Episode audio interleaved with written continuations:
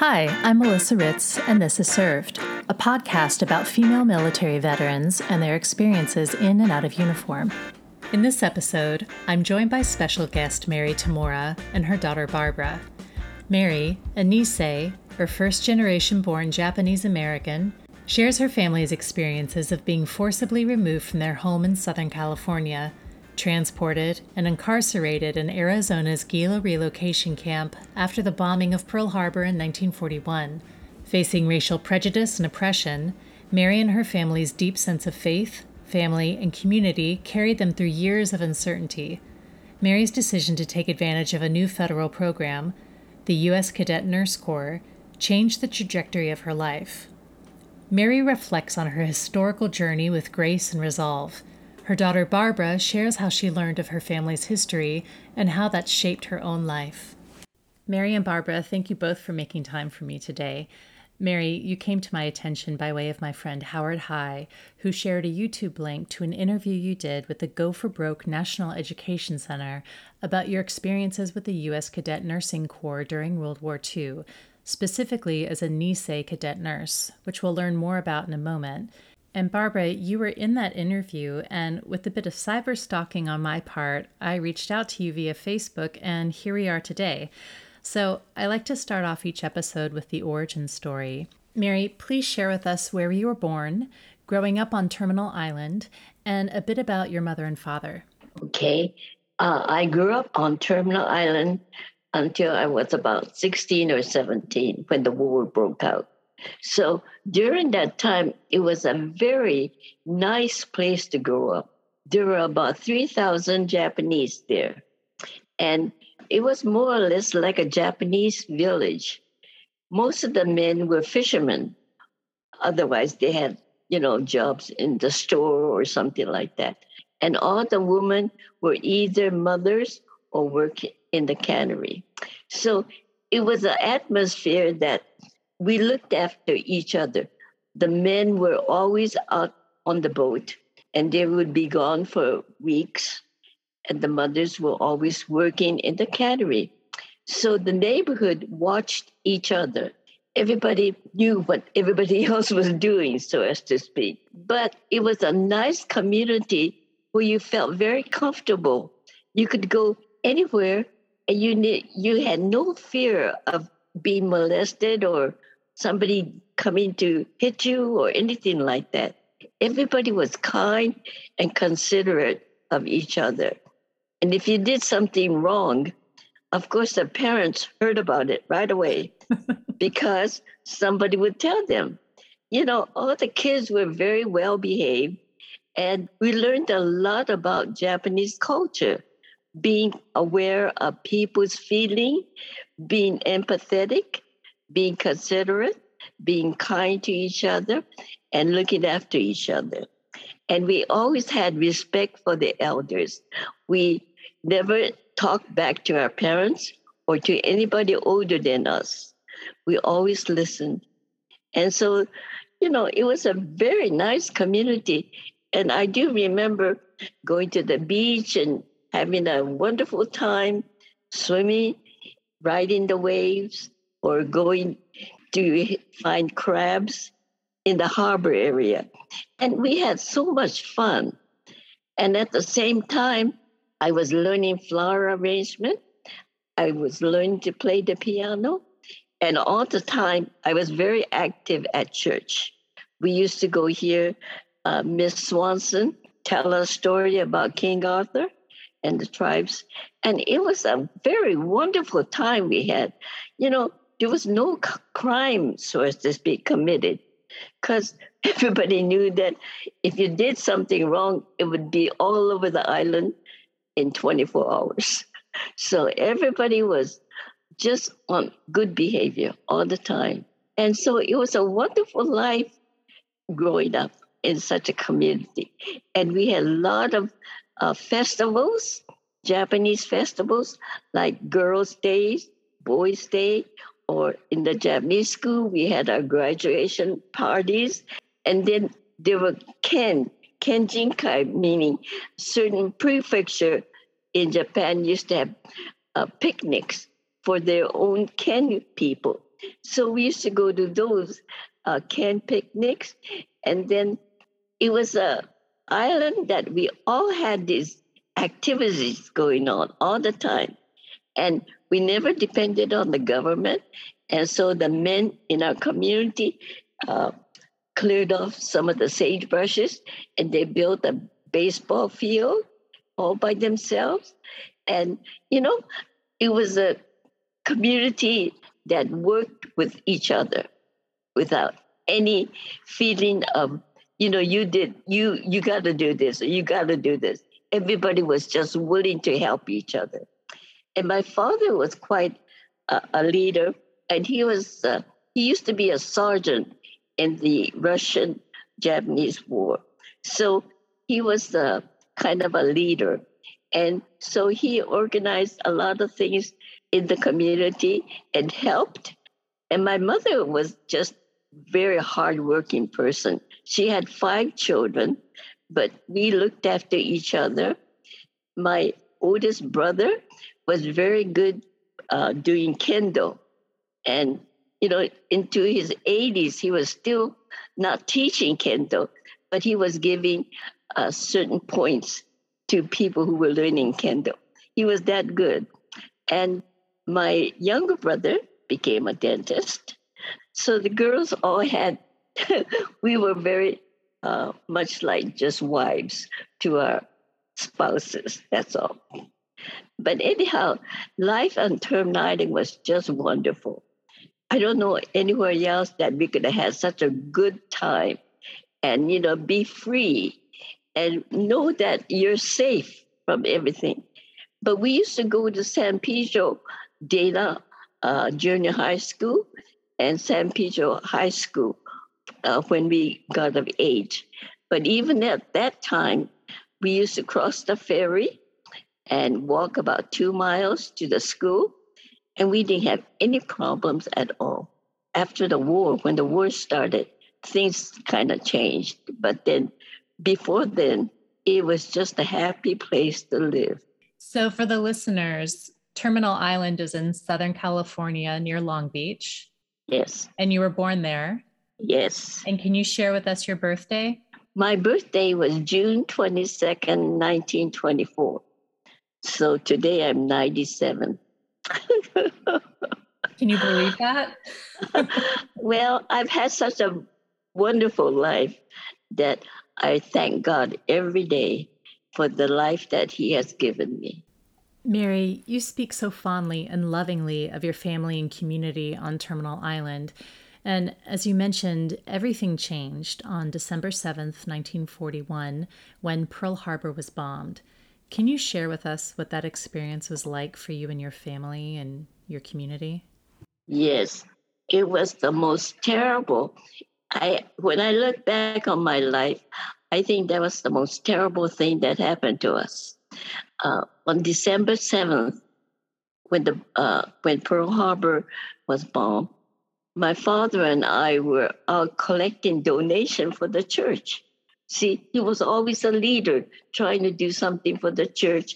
And he sent us to Christian church, whereas he was a Buddhist himself. But anyhow, that night about 11:30, a couple of FBI came and said to, to my father, Get dressed, we're taking you. So he had to put his suit on, and uh, we didn't know what was happening. And then the other guy uh, watched him get dressed. while the other guy went all over the house poking at everything to see if there were any contraband or any guns or any kind of thing that was related to Japan. But anyhow, he was taken that night. And the next morning, when we woke up, we had a little grocery store. The grocery store door was sealed, and nobody could come in or out of that store. And this happened to all the stores, most of the stores on Terminal Island. Everything was closed, shut down. We couldn't even take the ferry to go to school because they kept us on the island. And uh, I, I guess I forgot to tell you that there were only two ways to come onto the island, and one was by ferry from San Pedro to Terminal Island, and the other one was by by Wilmington, and you had to come by car. You couldn't walk, and it was about five miles from Wilmington to the island where most of the Japanese people live. Well, anyhow, December 8th, everybody was so worried. Where did our fathers go? You know, what is happening to us? And by the end of the year, see, this happened. My father was taken on December 7th. By the end of the year, most of the fishermen were collect, uh, picked up by the FBI and taken. So imagine this island had no older men and old uh, the only male person on the island were just high school graduates or college grad few college graduates the island was just women and children and the women could not work in the cannery because they were not hiring any japanese as a cannery worker so there was no income no men. Imagine that kind of a place.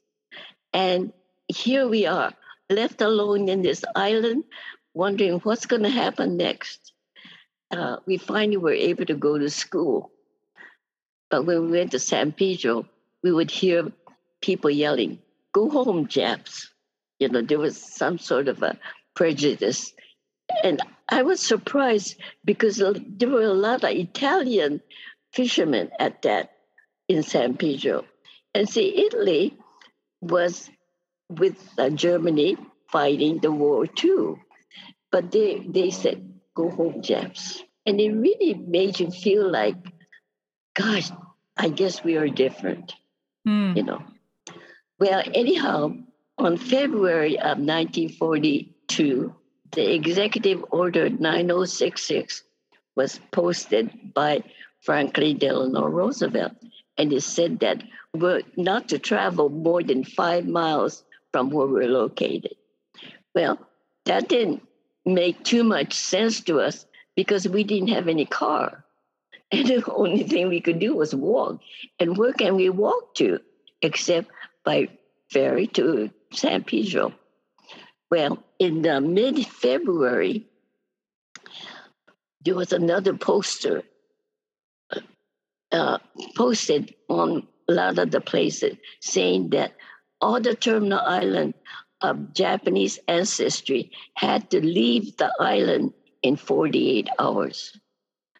You could imagine what went through all our mind 48 hours. And it, it didn't say where you could go, what you could take, or nothing. Just say we had to leave the vacate the island in 48 hours. Well, gosh, everybody was just petrified. They didn't know what to take. They didn't know whether to take warm clothing or whether to take pots and pans because we didn't know where we were, go- we were going to go. And look at the people who had stores. Uh, they had to get rid of all their inventory. And my goodness, we had a very small grocery store. And so my fa- for my brother and older sister packed up all the canned goods and was able to take it to another friend in Los Angeles to another store where they could sell it for us. Well, I kept on thinking about what about these uh, people who had restaurants? What did they do with all the inventory of dishes and and you know, coffee makers and what have you. And look at, at the warehouse where they were selling nets or the fishing equipment. What did they do? You know, and you think, you know, being trying to pack something in 48 hours, you try yourself, see what you want to take with you. What is most essential for you and your family? And at the same time, while this was going on, we had people coming from different places trying to buy refrigerators for $5, $2, washing machine for $2. And I had to sell my piano for $5. And oh, that was a terrible feeling, you know, because I wanted to become a piano teacher. And, uh, you know, the piano was gone. And how old were you at this time? I was about 16 at that time. And anyhow, we all had to leave the island in 48 hours. Fortunately, there were some Quakers and some Baptist people, a lot of volunteers from uh, various churches in Los Angeles that came and helped the island islanders pack and take them to their churches. But the whole horrible thing was we didn't know where our friends went to. We didn't know where uh, anybody was going to. And uh, later on, I hear that, heard that my girlfriend went to a Buddhist uh, recreation center. There were 25 families all in this recreation center, and they slept there for about a week until they found, you know, their friends who could take them or somebody who had an extra room where they could move to. It was the most terrible experience that we all had to go through. And uh, to this day, I do not know where some of the people went. You lost all contact with your friends at that time. And fortunately, our family was able to rent a house in Venice. And so we moved there with four other families, five five families together in this big house, and imagine all the confusion. And and we had to go to school too. We went to Venice High School. Oh, I went to Venice High School for about two months. And then we were sent to Tulare Assembly Center, where all the Japanese were taken from that Los Angeles area and put into camps. Now, Tulare Assembly Center was a horse racing place. Uh, and when we got there, uh, we were given a stall. Imagine a horse's stall. And my brother had to fill uh, a bag with hay, and that was to be our bed. And my sister, both my older sister and I, tried to clean the wall and the floor because they were full of dirt or feces from the uh, from the horses, and we didn't do a good job. But anyhow, we tried our best to clean the place so we could at least sleep there. We had all our meals at a mess hall, and this is where I learned what it is to eat in a big hall with everybody talking, complaining about the same thing over and over. But anyhow, we were in Tulare for about two months. Then we were going to be sent to another relocation center, which was going to be a little more permanent. So we were taken by train, and it took a day and a half uh, to go to Tulare. I mean, to Gila. Mm-hmm. And Tulare was between Fresno and Bakersfield in California, and the Gila Relocation Center was near Tucson, Arizona. Yes. And at that time, all the windows were closed and black shades. So we didn't know whether we were going east or west or north or south. And we finally got to Tulare, I mean to Gila. And you were assigned to any uh, barracks. And we went to Butte, uh, Gila, and uh, we had a since there were seven of us, we had a large room. But in the large room, we had to partition off the room because my sister had a little boy, so she had her own little section. My brother, two brothers, had to have another area. And then my sister uh, and I and my mother had another area. But this was the way we had to partition rooms. And in Gila, the thing that I hated most was going to the bathroom. It was one long, hard wood with holes in it. And you sat there, no partition, and you sat there and did your business.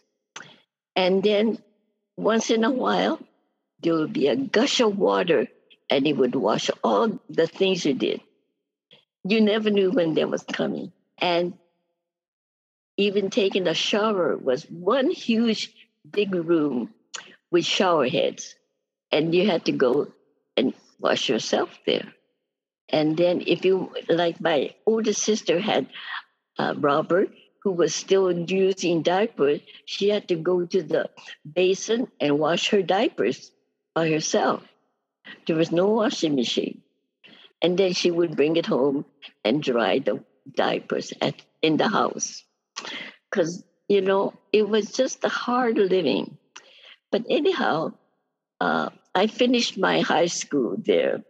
And uh, I was able to get a diploma from San Pedro High School because I had all my credits ready for college.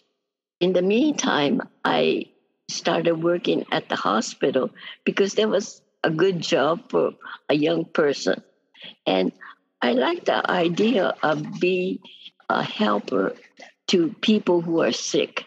And I enjoyed talking to them, taking care of them, and uh, looking after their needs. And this is where I got this idea of hey, this is not such a bad idea to be a nurse. And then I talked to one of the RNs that used to work there, and she's the one that encouraged me to uh, sign up for this nurses cadet corps that was being organized by the government. It was to be free. I mean, no no money involved. And if you qualify, you were sent to a hospital to work as a cadet nurse. And so that's what I did. I felt that I wanted an education or train myself to be something rather than just a housewife. And so I signed up to be a nurse. And this is where, you know, the thing about loyalty and things like that come up.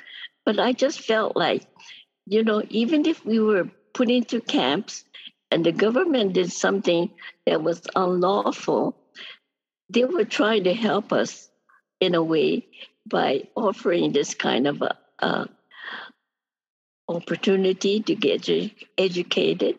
So I took that chance and signed up to become a cadet nurse. Miss Mary, I have a few questions if you don't mind, uh-huh. before we move forward with the cadet nurse program. Sure.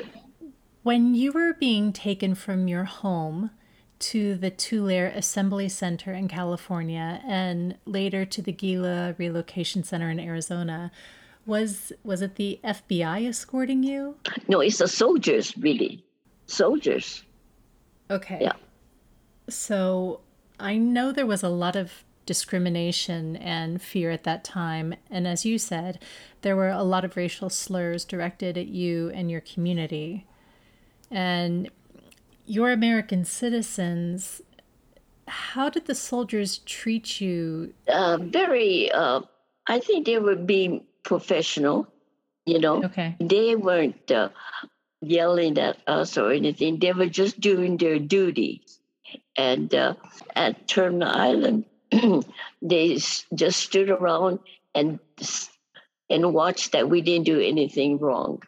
Yeah, that's about all. They were very quiet. Did you ask questions like as you're being transported, or was the energy like don't ask anything, just stay quiet? Yes, that that was the Japanese way of doing things. You just followed the authorities and you did what you were told to do, and. Uh, I think Japanese are not really troublemakers, or at least the group that I was with, they didn't raise any fuss. We just followed directions and did what we were told to do. Yeah. Thank you. I know there's a lot of stories about different people, you know, defying the government to go into camp and all that. But, you know, those are individuals. And I have to admire them for their courage of doing something like that But you know, here I am a girl and I can't do anything like that, you know. So I just went along with what the government told us to do. Yeah. And at that time when you're in Arizona and Gila, was your father with you? Did he had you guys No, reunited? no. No. No, he never came back until about 1945. He he was interned in first in Montana and then in uh, Santa Fe, New Mexico, but we never saw him. He used to write letters, but it was censored and they cut out the letters, so you couldn't you couldn't read anything except to know that he was there and he was doing okay, you know. But we, he never talked about it to us about what happened in the camps there. But there were a lot of Japanese and there were some Italians and some Germans. But he never said anything bad about anybody. Yeah. Wow. You know, I don't know if I would have that kind of stoicism. Thank you for sharing all that with us. So, moving forward with the cadet nursing program, I did some research because I wasn't familiar with this program. And during World War II, there was a shortage of nurses in the US. Yes. So, in 1943, the Bolton Act allowed the U.S. Public Health Service to establish the U.S. Cadet Nurse Corps, which provided an abbreviated 30 month education instead of the standard 36 month education in nursing programs across the country. It was authorized by Congress on June 15, 1943, and signed into law by President Roosevelt on July 1st. And as you mentioned, it was tuition free, and they paid for Yes. books and uniforms, and each cadet received a stipend. Yes. $15 a year. I mean, a month. And I did a little inflation adjustment. In 1943, $15 a month is the equivalent to $236 a month Wow. today. and that actually $15 a month was often more than what you would earn in the camp as a worker. Yes. In the Yes. camps, you were make uh, about $12 a month. Yes. But you know what? We had to buy stockings. We ran out of stockings so fast being a nurse because if we were working and walking all the time, we had to buy our shoes. We had to buy other things, you know, underwears and things like that. The incidentals were pretty much what the $15 went for. So, this opportunity you hear about, and you're in the camp working as a nurse's aide, Mhm. correct? Mhm. And then you hear about this opportunity, and you're Mhm. just graduating from high school. So, Mhm. timing is perfect. Perfect. yes. And then you applied to, I applied to St. Mary's in Rochester, Minnesota, and that's where I was accepted. And at that time, when we went there, uh, there were about 60 or 70 Nisei girls who were working as nurses. I didn't get to know everybody, but I got to know the girls that were in my class very well. And we had a lot of fun. Minnesota was a nice place too. It was cold, but a lot of snow and ice, yes. and I learned to ice skate there.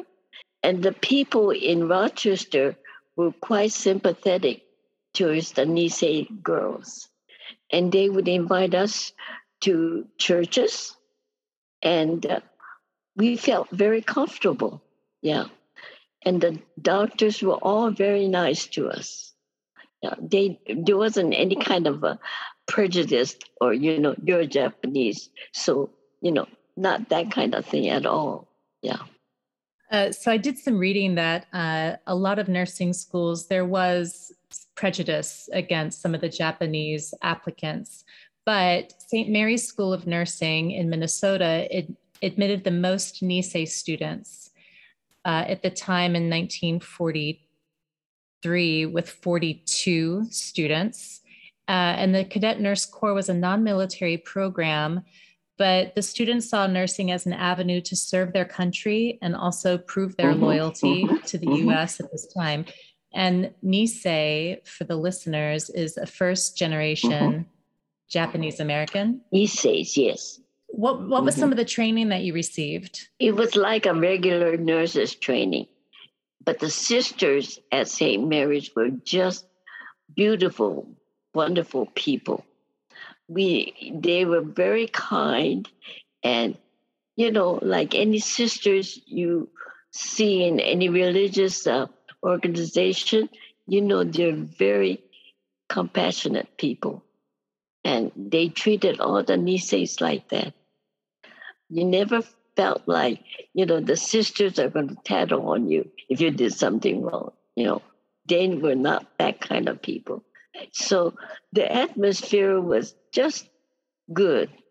And I know my classmate and I, although we had to work very hard, we knew that the sisters were working just as hard as we were.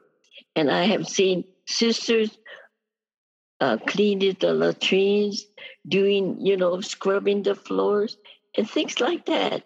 So you felt like you you have to do the same thing like the sisters were doing, and and we had a good education. Yeah. So, what year was this that you went into the nursing program? Uh, I went in in 1944, and then I graduated in 47. But the war ended in 1945, and so uh, the, we were all kind of worried that the cadet nurse program would be canceled. But the government allowed everybody who was in the program to continue their studies and graduate. And uh, they let us finish the whole uh, nursing education with all the stipend that we received every month and things like that. And the education was free at the same time. And the obligation that we were supposed to go into the armed forces after we graduated, that was suspended. And so we didn't have to go. So imagine that all of this wonderful experience and education we got actually free. And then yeah. because the war ended, like you said, the program also in 1945, the program also dissolved because there was no need for it. And yes. in 1948, yeah. it only existed for 27 months. So, not enough time for everybody to finish that 30 month education training. So, w- when you graduated, what was your next step? Well, we stayed in Minnesota to take our our finals, you call we called it, to get your RN status. And so all the Nisei girls that were in my class, we stayed together and studied, and we all graduated with the RN from Minnesota. And the reason that we stayed there too, we wanted the RN from Minnesota because it was recognized in any of the other states. Like if I, when I worked in New York City, it was recognized as an I was recognized as an RN, and if when I came to California, it was recognized again. So we didn't have to take this state board of examination every time we went to another uh, state, and that was the advantage of graduating from Minnesota.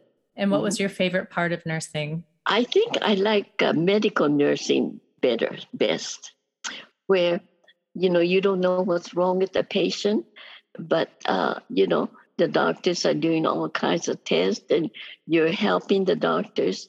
Uh, i wrote in my in my uh, essay that i took care of uh, harry hopkins. He had ulcers and i used to take him milk and cream every hour but he was the kind of you know he was in a high position he was secretary of war at that time. You know he just took the milk didn't say thank you or anything. but you know, uh, it, it's funny how uh, you learn to accept people for what they are. And I even uh, talked to Helen Keller, and she she was not my patient, but I thought, oh, I just like to go see what she looks like, you know. And so at night, I went to her room, and she recognized my footstep because it was not the regular nurse's footstep that she heard. She said, Who are you? That's amazing. It's, uh, it, there's so many people came through the Mayo Clinic, and our hospital was associated with the Mayo Clinic. What did your family think of all this? I mean, like you said, most women were mothers at home and took care of the house. And then you totally shifted and went in a very different direction. What did your mother think? What did your family think? Yeah, they never said anything to me about it, but they knew that I was very independent and I had a mind of my own. And they knew that if I wanted to do something, I'd do it. You know, it's just like my piano. I really wanted to uh, be a piano teacher, so I practice every day.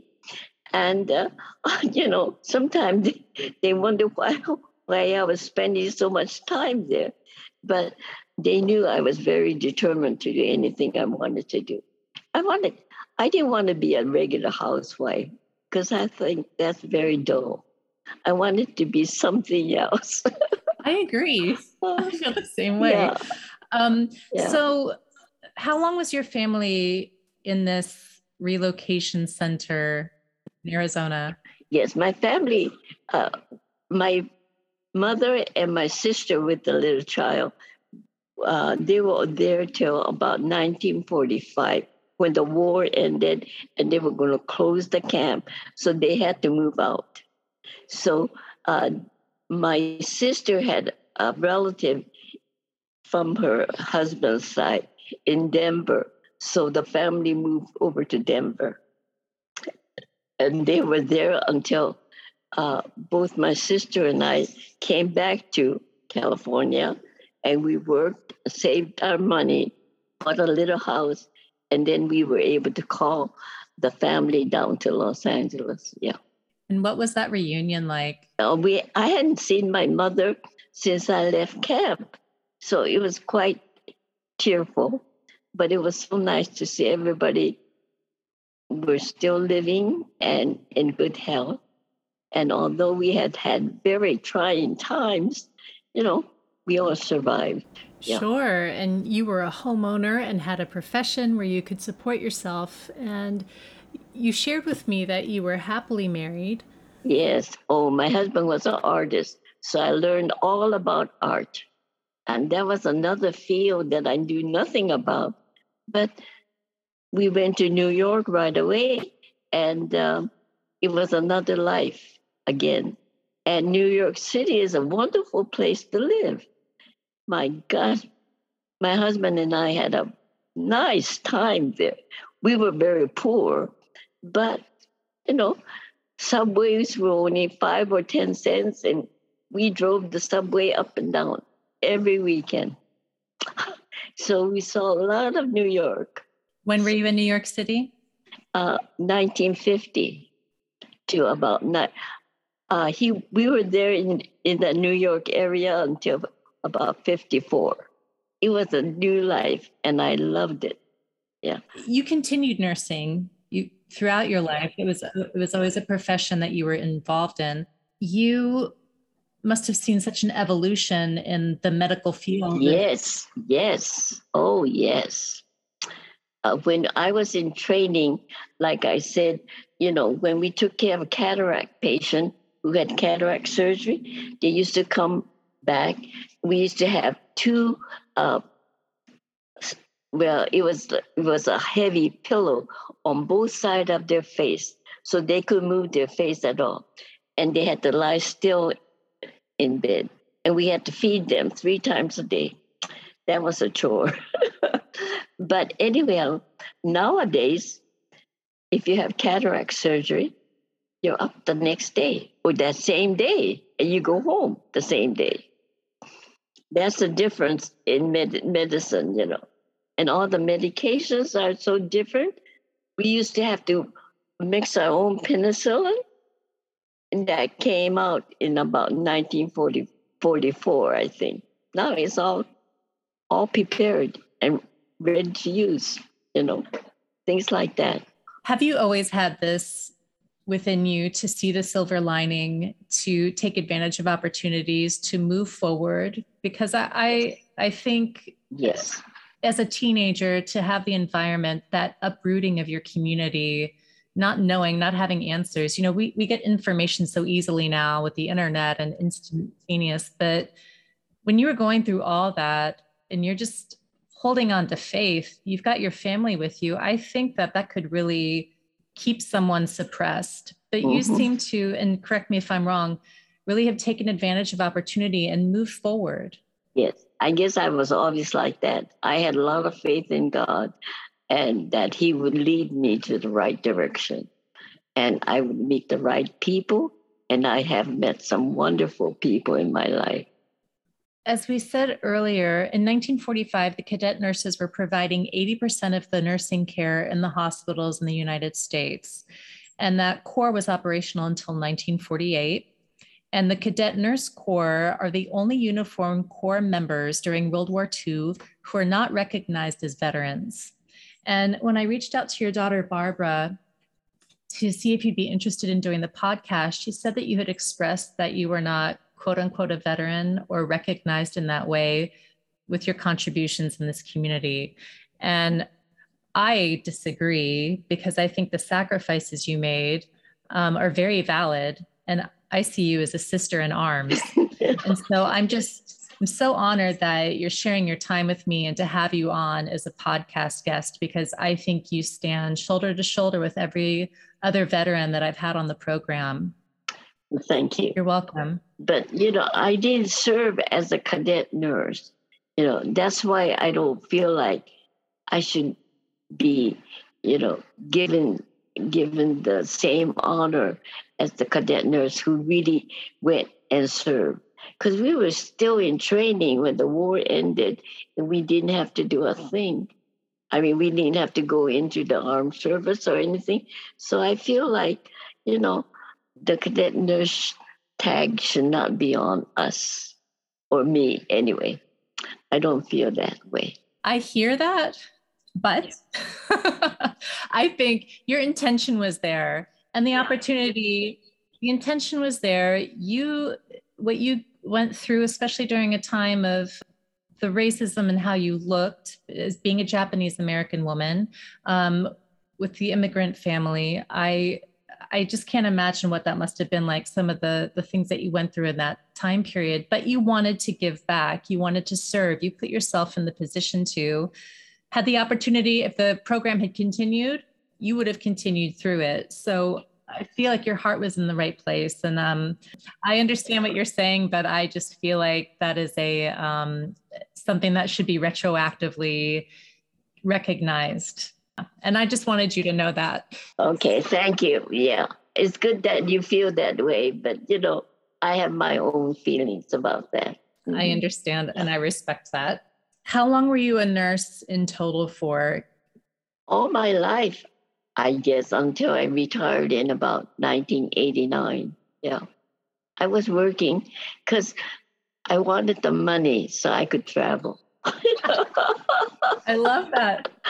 Uh, my husband made I my husband made enough money, but I still felt like I should contribute to the travel. So, and we have gone to many many places, and I don't know how many times we have gone to Europe. I can't. I'm sure about five times we've gone to Europe, and we've gone to Japan about seven times. You see, so you know, we just love to travel. And we have traveled every year or so after the children all grew up. Mm-hmm. Well, in reading yeah. your bio, how busy you were as a young girl, just so involved in your community uh, yeah. and always working and being a mother and traveling. Do you know how to retire? Are you still, still, go, go, go? Do you still have yeah, a lot of it? I, yeah, I imagine still, you're still involved. I'm still working for the church a little bit, you know. I'm doing a rummage sale for the church to raise money. That's wonderful. Good for you. Keeps you young. That's why you're so vibrant. Well, you know, I love to work and do some kind of project all the time. Mm-hmm. You know, I just can't sit, sit still. I love that. So, Barbara, as I shared with you on a call earlier, I didn't learn about this part of American history in school. And I didn't know about the Japanese American camps, internment camps, until I was in my 20s.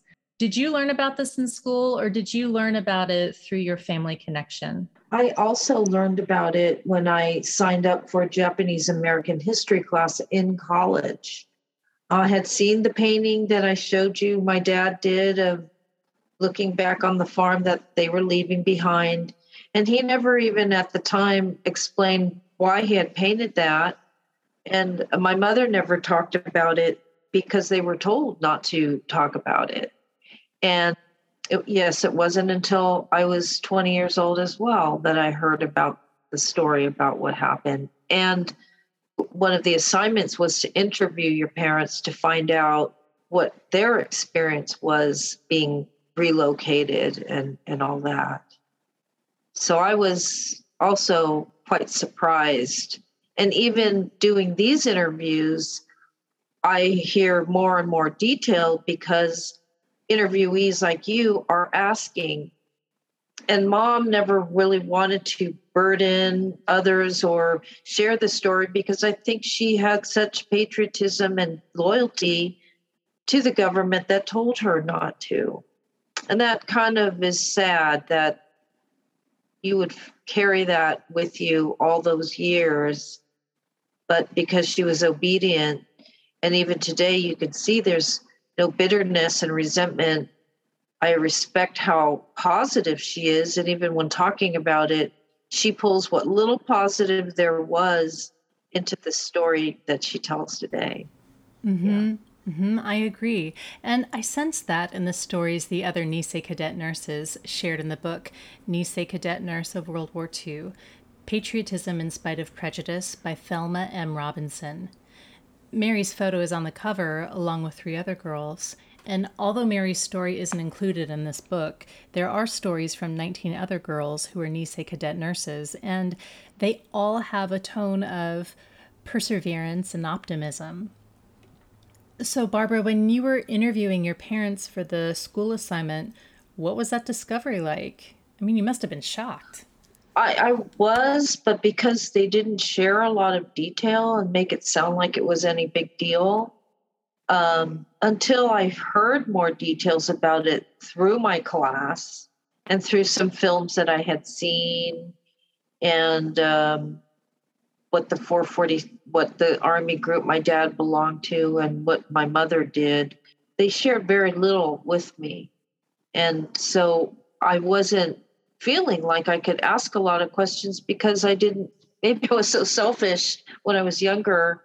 I didn't think beyond what they told me to dig deeper and to ask, How did you feel? Or I remember her telling me about the piano and I, which I could relate to. If I had saved up to buy something I wanted and then somebody took it away, I could really relate to those those feelings of being the same age of her story. Did you learn anything new about your family through this? I did because of the Nisei Cadet book. I read it. And then I wanted to know more about the NICE, the Cadet Nurse program. And so I had gone on Wikipedia and went online and read several other books and stories about what these nurses did and how special they were. And particularly about my mom. I thought she had gone maybe with a bunch of friends, but she said she went by herself. And she told me her mother supported her.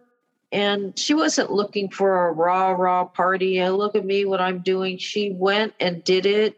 And I'm sure it was difficult and scary, but she never talked about how she was by herself or that she was lonely or thought about why am I doing this she really, truly wanted to serve the country and she really wanted to do something for her own future because she knew she wanted to be a teacher. But she was told because your father is incarcerated in the federal prison, that's not going to happen for you.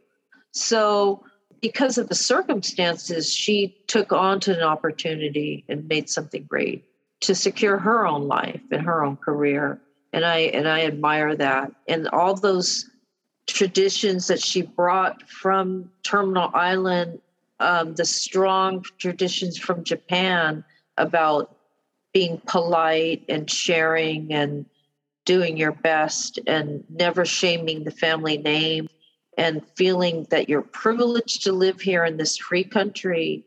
She taught my brother and I those same principles that even today she continues to have sort of an old fashioned way about her and expects that of us, even though people don't do those things anymore and aren't that way. She feels very strongly that it, builds character in you and it's the right thing to do.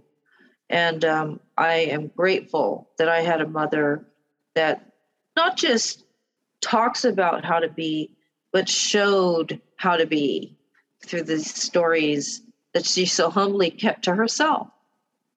So I'm so glad that you in your questions caused me to look into it more. And I learned so much about my mother and the walk she did to be the great lady she is today. Don't say a great lady. It's just it's just me, you know. it's just my way I was brought up. Yeah, those values all lend themselves to making your community better, making your life better, making people want to be around you, making you a leader. And um, Barbara, I'm just so glad you reached you responded to a Facebook message that we were able to make this happen. Yeah. Well, I think it's great because I posted it on Facebook a couple weeks ago and I must have got over 500 positive comments about how spry and what a great attitude and you would never think she's 97 and how sharp she is you know and to be able to tell that story so clearly with detail i'm really amazed. Gosh I, I i just feel so honored to have you talk to me. But i i don't feel like i'm anybody special. There's a lot of ladies and men who have done the same thing you know there's other people who have contributed more to the community. And uh, you know it's good yeah it is good. Well i thank you for your contribution. You're welcome. I thank you both for sharing your time with me today. Thank okay you. thank you for allowing us to share. And thank you for listening